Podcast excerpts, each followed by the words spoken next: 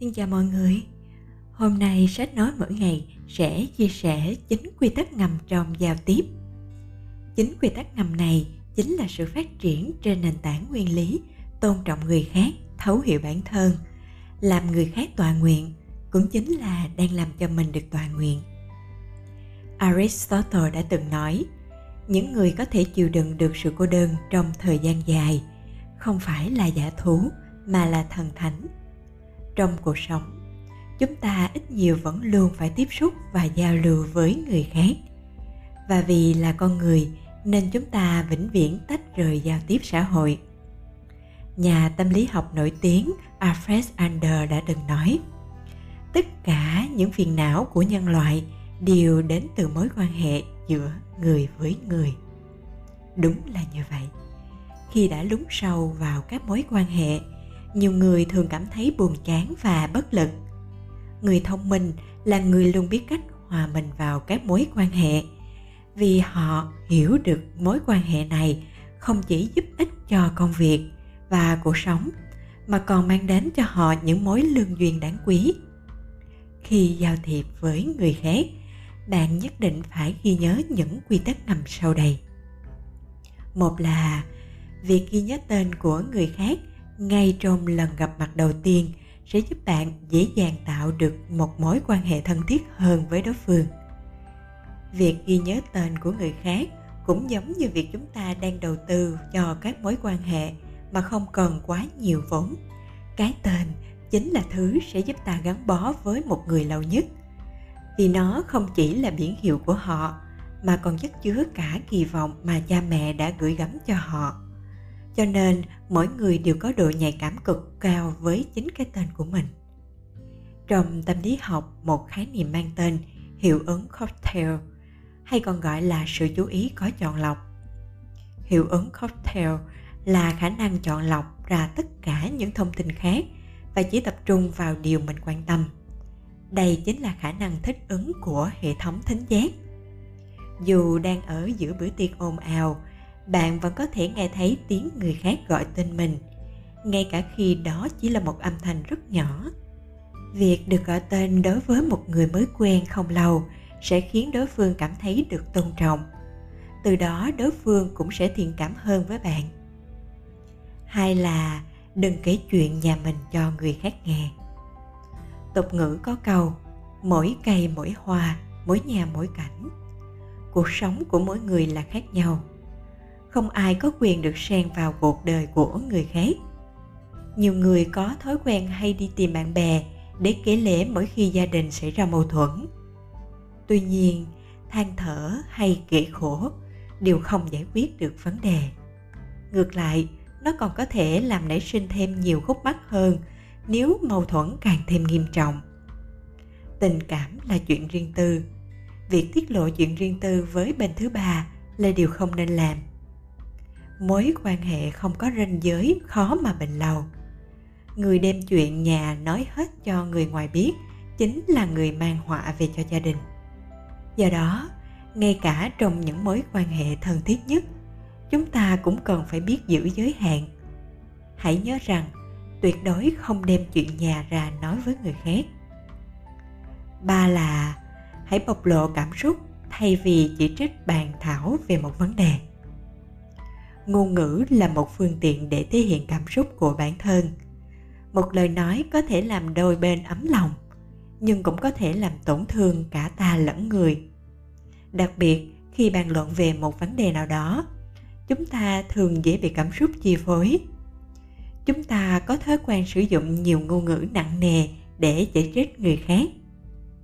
Tiến sĩ tâm lý học người mỹ maha schumhamburg đã đề xuất một phương pháp giao tiếp hoàn toàn mới, mang tên giao tiếp không bạo lực. Giao tiếp không bạo lực nhấn mạnh vào việc giảm thiểu ngôn ngữ phê phán và hãy bộc lộ cảm xúc thay vì chỉ trích. Vì những lời phê phán và chỉ trích chính là vũ khí sát bén, làm tổn thương mỗi người. Giao tiếp bạo lực vốn dĩ chỉ là cách giải tỏa cảm xúc nhất thời, nhưng nó lại không giải quyết được bất cứ điều gì ngược lại, nó còn khiến cho sự xung đột leo thang và tạo ra nhiều cảm xúc tiêu cực cho cả về hai phía. Khi đó, chúng ta sẽ quên mất rằng giao tiếp được sinh ra là để giải quyết vấn đề. Điều quan trọng nhất vẫn cứ là phải nói làm sao để cho đối phương nghe thấy nhu cầu thực sự đằng sau cảm xúc của bạn. Cho nên, thay vì nói, sao anh lại làm như thế? thì bạn hãy nói tôi rất buồn khi thấy anh làm như vậy. Bày tỏ cảm xúc vừa dễ vừa được chấp nhận, lại vừa dễ giải quyết được vấn đề hơn so với chỉ trích. Hãy nhớ đừng vội chỉ trích nhau. Việc bày tỏ cảm xúc và nhu cầu của bản thân mới là cách giải quyết hiệu quả vấn đề. 4. Lời khen chi tiết, nhân đôi hiệu quả. Nhà tâm lý học người Mỹ William James đã từng nói Trong con người, tầng bản chất sâu xa nhất chính là mong muốn được người khác coi trọng. Đã là con người, ai cũng thích được người khác khen ngợi và tán thưởng. Đây là nhu cầu tâm lý rất đổi bình thường. Những lời khen có sức mạnh to lớn vì việc người khác công nhận và coi trọng có thể nâng cao cảm giác hạnh phúc của một con người khen ngợi sẽ nhanh chóng thu hẹp khoảng cách, làm cho đôi bên xích lại gần nhau hơn. Tuy nhiên, bạn cũng phải tự hỏi rằng mình có đang thật sự khen ngợi người khác hay không? Lời khen hay là lời khen làm cho người ta thấy ấm lòng. Một số người có thói quen khen ngợi thái quá, không nói đúng trọng tâm, thậm chí còn làm cho đối phương không cảm thấy thoải mái.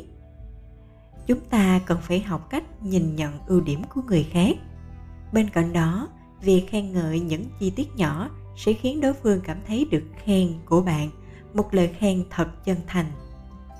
Thay vì nói, bạn rất xinh, thì chúng ta có thể nói, bạn có đôi mắt rất đẹp, vừa tròn vừa to, mà lại rất có hồn.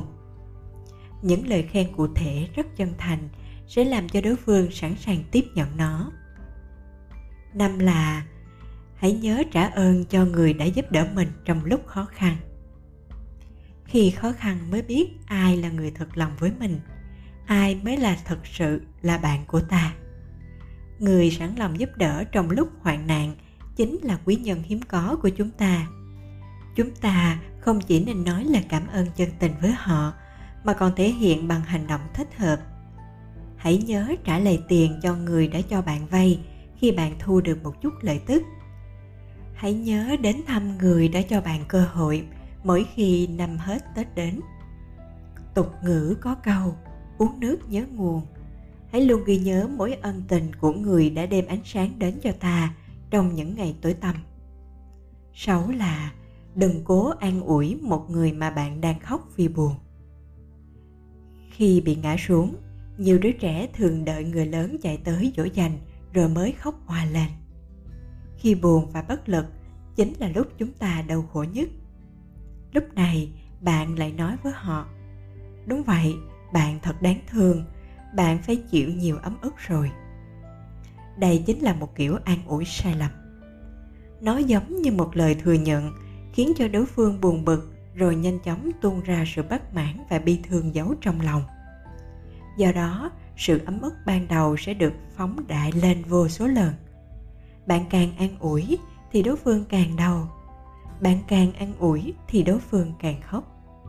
Qua đó, có thể nói lời an ủi sai thời điểm sẽ khiến nỗi bi thương càng thêm nhân lên gấp bội. Nếu bạn thật sự muốn bạn mình được nhẹ lòng, bạn phải học cách chuyển hướng sự chú ý. Hãy nở một nụ cười, hãy tìm một số chủ đề hài hước mà người đó có hứng thú. Hãy sử dụng ngôn ngữ vui vẻ thậm chí bạn có thể cho thêm những ngôn ngữ cơ thể gây cười hoặc cường điệu hóa nó lên. Rồi những giọt nước mắt sẽ được hong khô để nụ cười lại nở trên môi. Bảy là, tự bộc lộ bản thân, có thể giúp bạn xây dựng mối quan hệ tin cậy sâu sắc với người khác. Lý thuyết về sự xâm nhập xã hội cho rằng, các mối quan hệ xã hội chủ yếu hai điểm chính sau đây một là chiều rộng của giao tiếp, tức là phạm vi của giao tiếp hoặc trao đổi. Hai là chiều sâu của giao tiếp, tức là mức độ thân mật. Việc bộc lộ bản thân là nền tảng quan trọng để phát triển bất cứ mối quan hệ nào. Điều này vừa có thể mở rộng được chiều rộng của giao tiếp, vừa làm sâu sắc thêm chiều sâu của giao tiếp. Đây cũng là chất kèo kết nối giữa người với người. Sự giao lưu qua lại giữa người với người vốn là một quá trình đi lại từ lạ đến thân, từ không hiểu đến thấu hiểu. Tự bộc lộ bản thân là một loại tín hiệu rất tốt. Tôi bộc lộ bản thân mình với bạn, rồi bạn tôi lại nói, cho bạn nghe những điều tôi chưa từng nói với ai. Tôi mở rộng lòng mình để mời bạn bước vào mối quan hệ sâu sắc với tôi. Khi đó đối phương cũng sẽ cởi mở hơn với bạn. Đôi bên cũng sẽ dễ dàng giao lưu và chia sẻ với nhau nhiều hơn. Nhưng việc bộc lộ bản thân cũng phải có giới hạn nhất định. Hãy đi từng bước, tùy chỉnh, theo từng trạng mối quan hệ giữa đôi bên. Chúng ta hãy chờ đợi những phản hồi tích cực, rồi mới tiếp tục tiến xa hơn nữa. Ngoài ra, trong bất cứ mối quan hệ nào, việc tiết lộ toàn bộ gia cảnh được coi là bộc lộ quá mức điều này sẽ gây bất lợi lớn cho mối quan hệ đôi bên. Tám là, khi có người đưa ra ý kiến khác với bạn, câu đầu tiên mà bạn nên nói là, đừng nóng vội, ý kiến của tôi là. Nhà triết học nổi tiếng Russell đã từng nói, hãy nhớ sự đa dạng là khởi nguồn của hạnh phúc. Khi người khác đưa ra ý kiến không đồng nhất với quan điểm của bản thân chúng ta không nên lập tức phủ nhận hay công kích quan điểm của họ. Vì nếu chúng ta chỉ chăm chăm trên cao thấp, thì thật là thua lỗ. Hãy nhớ việc thể hiện bản thân mới là điều quan trọng hơn. Trên thế giới này, không chỉ có hai màu đen trắng, mà còn có màu đỏ, màu xanh. Thế nên, người ta mới nói thế giới sặc sỡ là như vậy. Chúng ta nên tránh sử dụng loại ngôn ngữ mỉa mai và xúc phạm, cũng như học cách tôn trọng sự khác biệt và thấu hiểu sự bất đồng. Chỉ khi bạn dịu dàng thì cả thế giới sẽ quay lại dịu dàng với bạn. Chỉ khi bạn tôn trọng ý kiến của người khác thì khi bạn bày tỏ ý kiến của mình thì bạn mới được người khác tôn trọng. Chính là đưa ra giới hạn của bạn vào đúng thời điểm. Trong quá trình tiếp xúc với người khác chúng ta ít nhiều sẽ gặp phải những người nhờ mình giúp đỡ. Dù không muốn làm, nhưng chúng ta lại không dám từ chối. Ấy là vì sợ từ chối cũng đồng nghĩa với việc sẽ kết thúc mối quan hệ này. Và cũng sợ từ chối cũng sẽ hạ thấp hình ảnh và uy tín bản thân trong lòng của đối phương. Cho nên chúng ta đã phản bội chính mình, bất chấp mọi nguyên tắc và giới hạn để nhận lời mời của người khác một mối quan hệ tốt đẹp là mối quan hệ có những giới hạn. Ở trong mối quan hệ này, hai bên sẽ không bao giờ tân bốc hay cho đi một cách mù quáng. Fuller đã từng nói, trong bất kỳ mối quan hệ nào, chúng ta cũng nên dùng sự tức giận để bảo vệ ranh giới của bản thân. Khi bạn có nguyên tắc, người khác cũng sẽ giữ chừng mực với bạn. Đừng trở thành một người luôn luôn tốt khi cần thiết, hãy cứ mạnh dạn vạch rõ giới hạn của bản thân. Ngoài lúc biết nói được, thì bạn cũng nên biết nói không. Việc giao lưu với người khác thực chất là cuộc cho đi và nhận lại những tấm lòng. Nếu bạn mở lòng và bao dung, bạn chắc chắn sẽ cảm nhận được sự ấm áp của đối phương. Chính quy tắc ngầm này chính là sự phát triển của nền tảng nguyên lý tôn trọng người khác thấu hiểu bản thân. Làm cho người khác tọa nguyện cũng chính là làm cho mình được tọa nguyện. Không phụ tấm chân tình của người ta cũng như không bao giờ làm trái lòng mình. Mong rằng từ nay chúng ta sẽ luôn đối xử chân tình và nồng hậu với nhau. Cảm ơn bạn đã theo dõi sách nói mỗi ngày. Đừng quên nhấn nút đăng ký kênh và nút chuông thông báo để theo dõi phần tiếp theo nhé. Cảm ơn các bạn.